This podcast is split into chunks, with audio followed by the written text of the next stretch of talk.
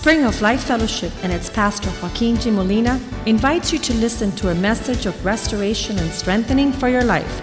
Be a part of the vision, changing the world. The expressions of your spirit are in this place. Your presence has saturated our, our, our gathering this morning.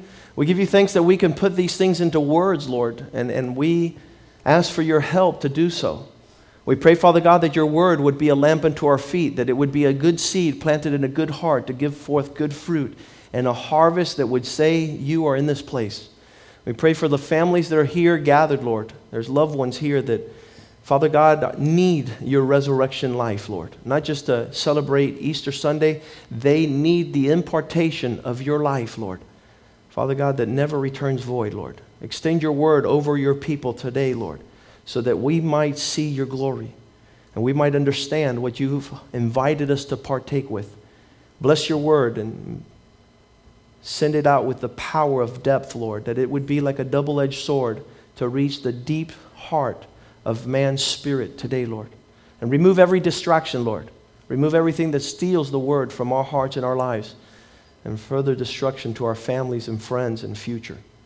Prosper us in all things as you have promised in your word. In Jesus' name we pray. Amen. You know, I was listening to a friend of mine tell me how his son was having difficulties in believing in God. He says, Dad, why in the Old Testament is God so evil and in the New Testament he accepts everybody and there's so much love? And so that contradiction shows me that one's not true and neither is the other. So when people come to conclusions like that, it concerns me because they're not going into the depth of understanding. And 90% of the churches today will be celebrating some Easter bunny giving out these little things um, that you guys might identify as an Easter egg. We're not going to do that in this place because the depth of what God has for us is much deeper. And God is not going to fool around either, and He won't deal with a people that fools around. God means serious business, and He expects serious people to show up. In Isaiah chapter 1, verse 12, he says, How long are you guys going to keep on celebrating all these things that don't even concern me? I mean, you see that in Christmas they celebrate Santa Claus, in Easter they celebrate the Easter Bunny, uh, in different holidays, and on Thanksgiving it's no longer about Thanksgiving; it's about the turkey and the food, and God is not nowhere to be found. Pilgrims and all this stuff, but God says, "I cannot bear." Uh, your worthless gatherings in verse 13. He says, When you come to appear before me, who, who has asked this of you, this trampling of my courts? Verse 12. Let's go to verse 12 verse. God says, Why do you show up at my house to throw a party that doesn't celebrate what I've done? And showing up at church and seeing an Easter bunny and grabbing an Easter egg has nothing to do with God. And God is sitting there saying in Isaiah, What are you doing? What are you doing? This has nothing to do with what I'm, I want my people to know. If you were here on Wednesday night, you would have heard an incredible message on how Christ came to take the worst of our shame. You got to get a copy of that. You could go online and you could you can get a copy of, of how Christ came this Easter week Sunday to bear every embarrassing, shameful aspect of your life. He took it on himself. They stripped him of his clothes. He had to parade through the city of Jerusalem naked to take the most embarrassing and shameful aspects of your life so that you would not be ashamed for anything. That you could be proud, you could be bold, you could lift up your countenance and say, I, have, I owe nothing to humanity, I owe nothing to anybody, because it went upon Jesus. He came here for that pur- purpose. But here in Isaiah, he's telling his people, I can't stand, verse 13, I can't stand anymore everything you guys are doing. No, bring no more futile sacrifices. Don't celebrate anymore. I cannot endure the out of control nature of your sacred gatherings. Do you know people that go to church for like half hour and forget God the rest of the week? That's what he's talking about. Yesterday I was talking to my sons. They say, "Dad, why why isn't so and so going to church?" I said, "I'd rather them not go to church." Because if they're not going to take church serious, if they're not going to get on step with what God wants for their life, why pretend? Um, what, what a curse it is to have parents who don't bring Jesus home. There was one lady, um, she called me on, on Monday morning, and she wanted to talk to the pastor. And, and she thought that her kids, her grandkids, and incidentally, she was raising her grandkids, she thought that her grandkids had, had hung up the phone, and they had not. I was still on the line. And thinking that she had hung up the phone, she gave him a sailor's worth of curse words that I had never heard in my life. You, I was going, no. She was in front of me. She was, oh, hi, brother. How, hallelujah. Man, as soon as her kids, her grandkids acted up and she thought they had hung up on the pastor, the fury of hell came out of her mouth. So we're not supposed to be that type of people. And God never makes and partners with that type of people. Any religious expression that does not express the heart of God is out of whack and it, God's not going to be a part of it. So he says like this He says, Hey, if you're not going to do it the way I want to, it's better that you not do it at all. I want to change the world. I want to do big things for my glory. If you're going to be on my team, you got to express and manifest the excellence of who I am and make sure that every delivery is, is an expression of God. So today we are not going to just go through a ceremonial understanding of Easter Sunday and yeah, hallelujah, Easter. We need to know what Easter means. And Easter means that Christ finally put the seal on the fact that he turns all things, including the grave. That's, that's what we celebrate. That the grave, he came back from death three days later. And so, in that expression, God wants you to understand He offers you every day, but today we celebrate the life that Christ offers. And you know something, as I was doing my little research and as I was asking God, God, I only have a, a limited amount of time to convey the most compelling scenario and, and, and evidence of what you want the whole world to know. And I start looking up, could you, can you help me with this? What is the definition of life to you? This is the most simple thing. We're all living, right? Could you check your neighbor? He's still breathing, right? We're all alive, but we don't know what life is. We, we, we're saturated with the potential of incredible expression at levels you guys could not even imagine. You can't even imagine how God is going to blow you up in His life and blow you up not in the negative context, explosive, but, but just expand you in this regards. If we read John chapter 10, verse 10, this is what Jesus says. He says, There is an enemy out there that comes to kill, to steal, and to destroy. John 10 10. But I have come. Jesus says, I've come that you might have life. And not that you have just an ordinary life. Guys, trust me with what I'm telling you. You have no idea what's going to happen to you when you give yourself fully over to God. And he says, I have come that you would have life and have it at large, large levels in expressions you can't even understand. Um, our downward sentiment, if we're sad about something, it's been the demise, like Paulette said, of her first love. When, when that went crazy, and then she settled for less on the second one, and then that didn't, God doesn't have that for you.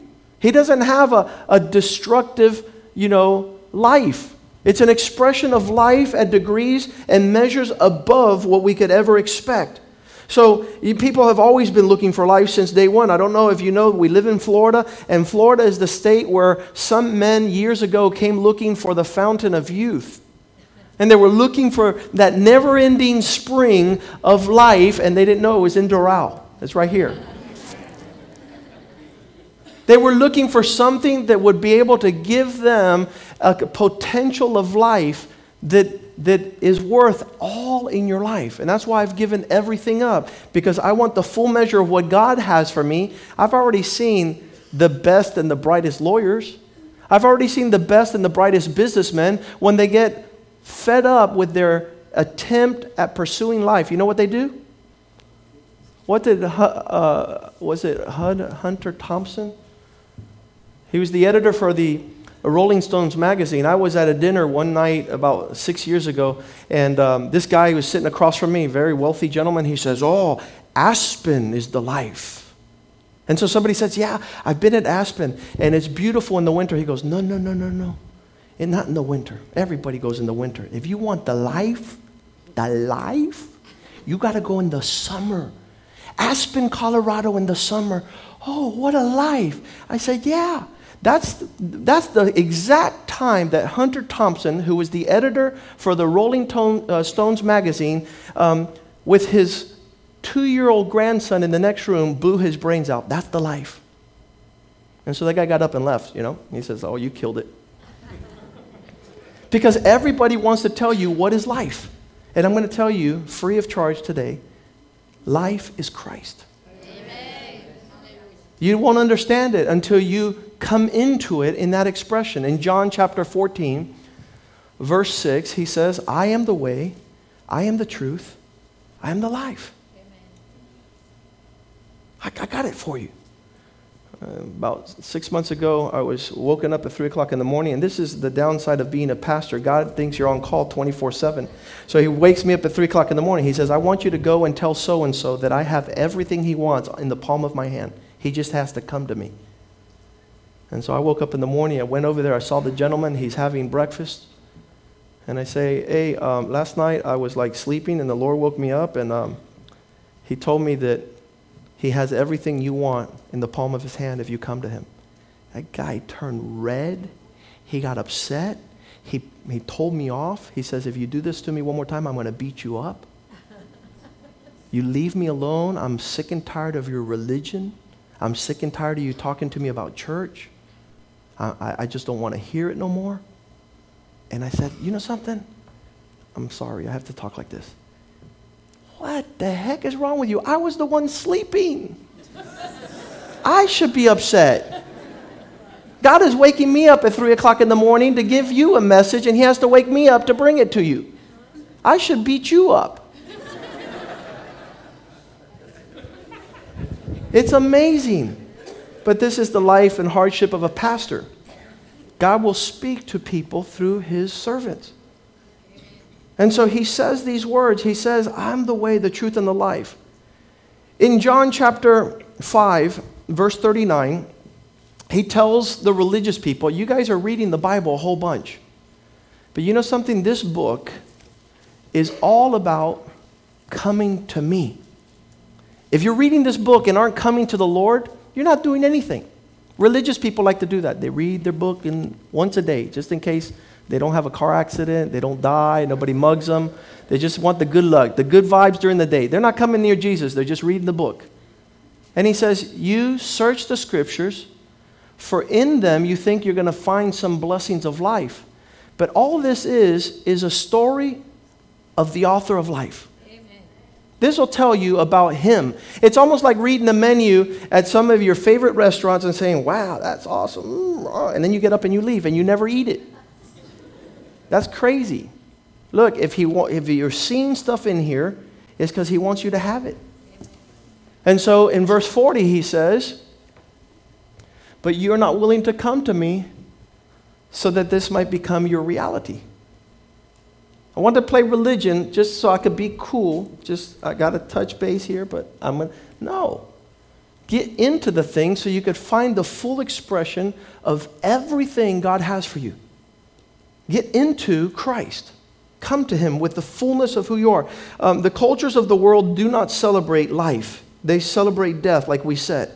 If you, if you travel the world, if you go to Russia, if you go to a communist country, if you go to anything uh, tribal, uh, Indians, the Muslim we've already talked about, they, they're promoting death in every direction because they think, okay, death is something we have to pay tribute to because it's strong. We're going to die in our marriage. We're going to die in our families. We're going to die. Our children are going to die. Uh, our future is going to die. Our money's going to die. Death, death, death, death. And then Christ comes and proclaims life. And so that's why a lot of people are a little bit bothered with that expression.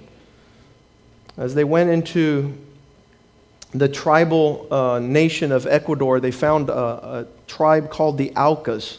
You know what the Aucas did? Whenever a young man was old enough to beat up his father, he killed him. How many want to kill their fathers? Don't raise your hand. You're on, you're on tape. I got you on video. Listen to me. That's not Christ. Christ wants you to love your dad, to respect him, and to want him to be an old man so that you could, you could you know, take care of him. But that's only in Christianity. If you go to a rock concert today, have you ever seen an old person at a rock concert? They get trampled, man. They're not, the, the, the, young people aren't going, excuse me, this guy's old, he only has a couple more years to live, let him stand in the front. No, that's not the rock, you know, mentality. It's not tribal. In the Auca Indians, they would kill all the old people. As soon as you got old enough and strong enough to beat up the guy who was the head honcho, you killed him. And so they didn't have any grandparents. There was no fathers, there was no grandparents. Because once you were 20, 25, you're the strongest, you're, you're, you, you, you can put some damage on somebody, you would kill that. It's a culture of death. Well, guess what? In Christ, it's a culture of life, so the elderly are people that we cherish, we respect. That's what's so phenomenal about the church.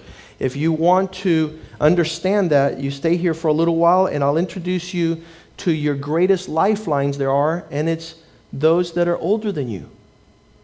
So that you don't, you're not just hanging out with a whole bunch of young people that all they're thinking are things that are not conducive to life. Hey, let's jump off a building, man. Hey, you want to try this new acid I have, brother? It really blows your brains up. See, that's not what God wants you. So the promoting of life is in Christ in every expression. You guys all know what happens on the university campuses all around the United States, honey? Yes, sweetheart, I'm pregnant. Okay, so what? Well, what are we going to do?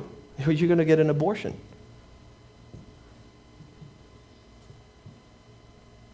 The culture of death. She thought he was for real. He wasn't, he was just for fun. And so, this culture of life comes to transcend the sanctity of life, even at its most basic format. And scientists are mesmerized with the fact of how life begins. First, I want you to try to define what is life. I want to give you the answer already. Life is Christ. You're not going to ever live, like Katharine Hepburn said. I never lived in this world. I was a, I was a Hollywood beauty queen, a starlight, a movie classic extraordinaire, but I never lived life like I was supposed to. I was never a wife. I was never a mother. I never had a family. I never had children. It was all stripped away from me in the fantasy of pursuing a Hollywood career. I don't want that. I want to give away those things in this world that I might receive the life of Christ, because you cannot have it both ways. And sad enough, some people figure it out too late, and their whole life would have passed them by, and they had not experienced the life that Christ had for them. Nicodemus in chapter 3, an older man of the religious community, he came to Christ at night and he says, Hey, listen, I'm about to die. I need help. He says, You must be born again. You must start in Christ. If you don't have Christ, you don't have a life. He who has the Son has the life. He who comes into this, and this is not religious expression. I'm talking about I'm an incredible father. I'm an incredible husband. I'm an incredible family man. I'm an incredible friend only because of one thing because of Christ. You become an incredible son. You become an incredible businessman. You become an incredible, just in every representation of life's existence, there's healing that comes through Christ. And that's what Nicodemus was pursuing that night. And Jesus says, I am the author of life. In John chapter 1, verse 4, he says, uh, In him was life. We, we, again, we don't understand it because we're so far from it. We're, we're in a culture of death constantly. Uh, cutting down people, criticizing people, gossiping about people, betraying people, lying to people. All that is a culture of death. And Jesus Christ on Resurrection Sunday came back to seal the power of life in a, an incredible form. Listen what it says In him was life, and that life was the light of men. It's amazing that all this is contained within Christ, and we don't know it. We don't know how to come to it. 1 John chapter 5 verse 12 He who is able to grab onto the Son has the life. He who grabs onto the Son has the life. He who has the Son has the life. Tell your neighbor, hey, do you got the Son? Because if you don't, you're dead. You're dead before you even get started. I want to tell you, I'm 43 now, but I was 16 the day I let Jesus Christ into my heart, and everything changed. Everything changed. My dad was 49, my uncle was 89 when they first came to Christ. Thank God he came at 89. There's not many men who lived to 89. But he who has the Son has the life. And he who does not have the Son, I don't care if you go to church every day, I don't care if you're part of Spring of Life Fellowship, if you're not walking with the Son, there's no life in you. You can pretend, you can warm up these seats, you could come every service we have, but if you don't come to Christ, you don't have the life. And he has come to give you that life which is in abundance. In John 3:36, he says, "He who believes in the Son has eternal life." But whoever disobeys and refuses the Son will never see life. Can you imagine that? He who does not believe in Jesus Christ, I don't care if you're Muslim. I was I don't, I don't have anything against Muslims. I was in Jerusalem in Nazareth in 2007 as I was coming up the door. A Muslim man tried to sell me a souvenir of Nazareth, and I said, uh, Jesus Christ wants to come into your heart. He goes, I can't, I'm Muslim. I said, No, no, listen to me. He's knocking on the door of your heart and he wants to come in. Will you let him in? He goes, Well, I'll think about it. I said, No, you can let him in right now. Let's pray. He goes, Okay. He prayed with me to accept Christ into his heart. We started dancing. The joy came all over him. Imagine, in friend, just, just I just met him. But God is there for everyone. And, and this is not just a select few. He said he's come to the whole world to offer life. But it says, He who does not believe in the Son shall not see life. But the wrath of God is what he sees and abides in him. So, in all these pursuits that we have, whether it's professional, whether it's family, whether it's the expressions of economy, only Christ gives forth that blessing. I want to give you an opportunity to see what Jesus said in Luke chapter 12, verse 15. He said to them, Take care of yourselves and be careful, because in this life you might have a desire. Say with me, covet. When you covet something, it's a desire. And you all have desires. So we have career desires, we have family desires, we have pursuits. Some of us don't want to ever see a family again because we had such a hard time. But he says, Be careful of your desires in this life. For one's life does not consist, life is not about all the things you can possess. Some of us won't go to church because we're pursuing something that we want to attain, whether it's fame, fortune, whether it's uh, some type of uh, whatever the pursuit is, he says, be careful because you're not going to find it there. Imagine, this is not like uh, Jesus is saying, um, you remember that game we used to play as a child? Hot, hot, hot. No, cold, cold, cold, cold, cold. As you pursue many things, it's only when you come to Christ that you're going to experience the fullness of life. He says, be careful. Take heed of yourselves, for one's life is not found in the abundance of the things that he possesses. Listen, there's only one thing worse than, than, um, than finding yourself in the pursuit of things. Ready? I'm going to tell you. Ready? There's only one thing worse than finding the pursuit of things is when you have obtained them. Right now, there's an emptiness there that you think you're going to fill when you possess something. When you finally possess whatever you're pursuing and you find, hey, I thought it was a husband and it didn't fill me. I thought it was a family. I thought it having a child is going to help me. Eh, your pursuit, not achieved, is that expectation when I get it, I'm going to be happy. I'm going to find the life. But he says it's not there. As soon as you grab a hold of it, you're like grasping for the wind. What happened? My life is gone. And so Jesus is giving us this warning. He says it's not in that.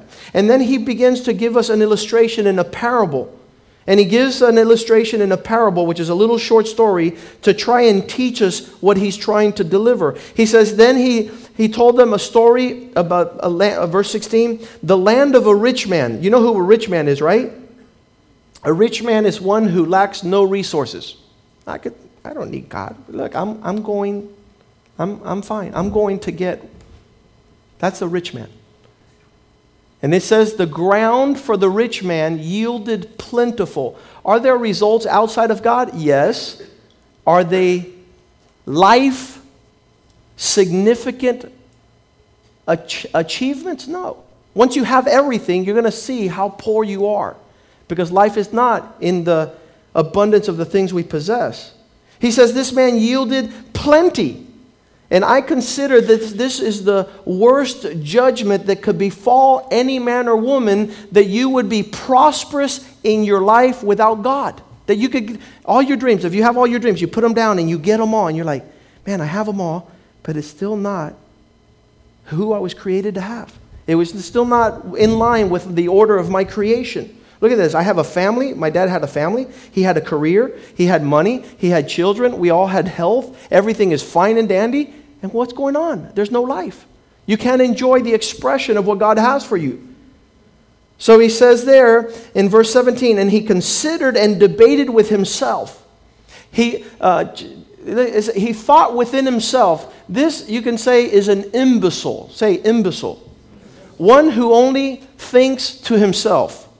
He doesn't ask God. He doesn't read the Word of God. He doesn't go ask a man of God. He's not calling upon the Spirit of God. This guy, he's a, a self sufficient little machine.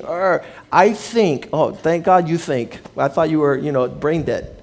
But listen to me thinking to yourself is the worst thing you could do because you don't, you don't gather the richness provided in Christ.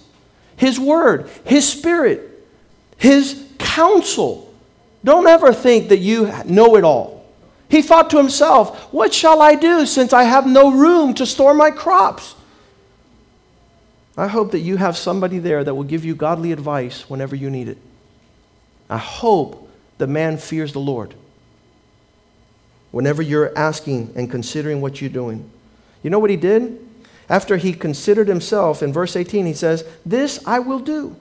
I'll pull down all the things I've done and I'll have larger goals. See, I already have an airplane, but now I'm going to buy the Concorde. I'm going to buy a shuttle. I'm going to see. So, so it continues to expand. This guy is pulling down all his established dreams, and now he's pursuing greater ideas. That's that's sad. There I will store my crops and my goods. There is when's going to be the expression of life. And he says in verse 19, I say to you, I will say to my soul, Soul, you have many things here upon gathered up in many years. Take it easy, eat, drink, and be merry. But listen what God's advice is in verse 20. God said to him, You fool, tonight you're going to check out. Tonight, you're going to come and see me. I was at the Miami Heat basketball game sitting in the front row, and I said, Lord, I'm not here to see Dwyane Wade. I like Dwyane Wade. But I'm not here to see Dwyane Wade. Who do you want me to talk to? And across the hall there, down a couple rows, was um, a gentleman by the name of George Perez. He's one of the wealthiest contractors in Miami. And I said, I got to go tell him. If you die tonight, everything stays, and you got to sit there and talk with God. So I made my way over there at halftime. I said, Hey, George, how you doing? My name is Joaquin Molina, and this is my card. I want to talk to you about a serious matter. He says, you, what, What's going on? I said, If you die tonight, everything stays. And you're going to have to give an answer to God why you had the expressions of so many buildings, so many business plans, such a great future without my plans. I would like to talk to you about that. You know, he was mute, right? He says, I didn't come to the basketball game to listen to this. I gave him my card. And the man sitting next to him was the city manager of the city of Miami, he, uh, Joe Jose Arriola. He says, I'm interested in getting right with God. Can you give me a card? Let's go have lunch. And we went, we had lunch, we talked about it. Here's what God says You fool, tonight your soul will be required. Then whose will those things be which you have pursued? Let's stand this morning. My desire as you celebrate Easter Sunday, that you know that the author of life is Christ, that life is found in Him, our life is in Him. The secrets of His pursuit and His plans have already established. You don't even have to figure out your pursuit, it's already established. He says that life is in the seed, not in an Easter egg.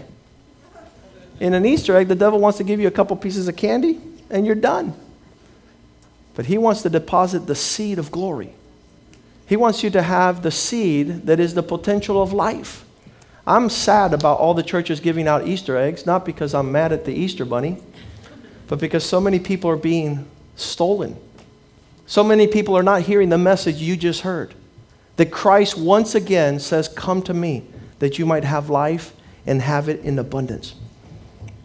Beware of your pursuits on the earth because they're empty and vain. Hunter Thompson, editor of the Rolling Stone magazine for years, he, he covered every high and mighty rock and roll guy. He was the man, he was it, he was cool. The 60s, the 70s, the 80s, and at the late, I think it was early 90s, late 80s, the man decided he had lived the life that you could live in this world, which the Bible says it's gone. But those that are in Christ abide forever, not only in this life, but in the next. And we leave this legacy of life to our children. Not only do we tell our daughter, goldfish can live, our marriage is going to live. Our family's never going to die. My relationship with my sons will be perpetual, and my grandsons after them. They will learn a culture of life. They will remove everything that is sin in their life because sin leads to death and destruction.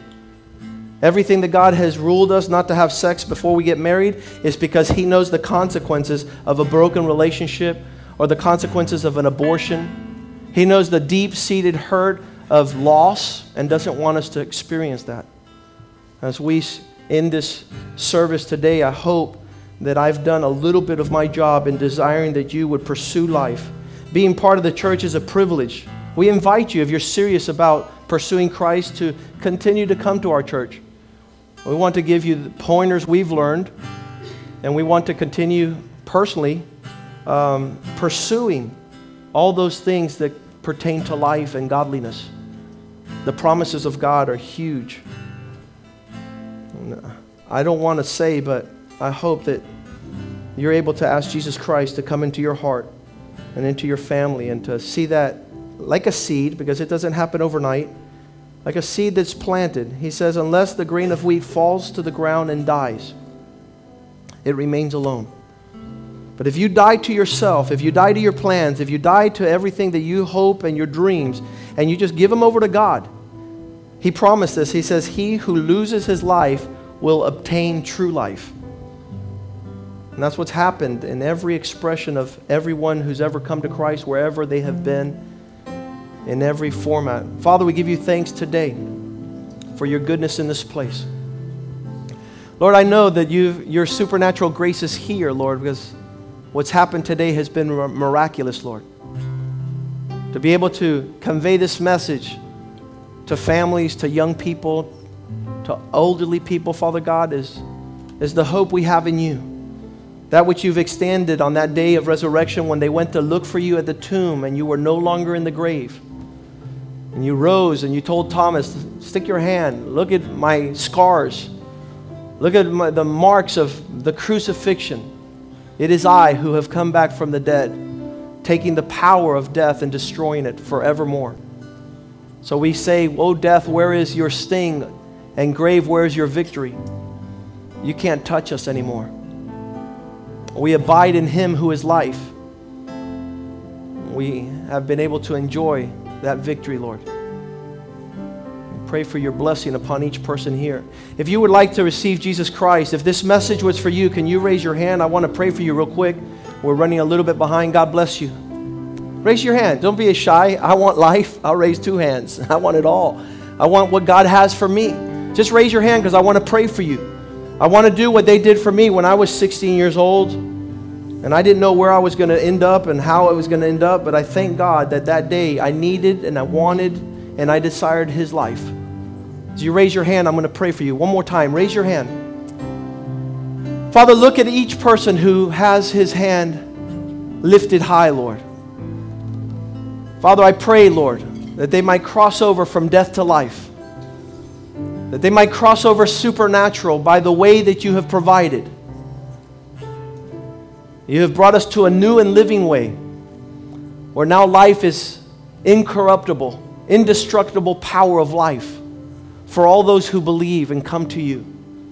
I pray, Father God, that their sins might be forgiven, that their words might be words of desiring your life, Lord, not religion, Lord, a walk with you. Not just one day of the week, Lord, but every single day of the year that our thoughts, our words, and our actions might be consumed by your person, by your presence. That your Holy Spirit might be embodied in us, O God. And that it would revive and bring all things to life. We give you thanks for what you've done here today. Ask your blessing upon every family, Father God. Healing upon every marriage. Restoration upon every business venture, Lord. Restoration and reconciliation on fathers and sons. And that this culture of life, Lord, would pass on to our belongings, to our animals, to our crops, to our business relationships. That you would breathe your life into all things for your glory. We give you thanks for Spring of Life, Lord, which is a ebb and flow of your life in this town, Lord. Your kingdom upon the earth, Lord. Prosper us and bless us in all things we do. In Jesus' name we pray. Amen. I congratulate you.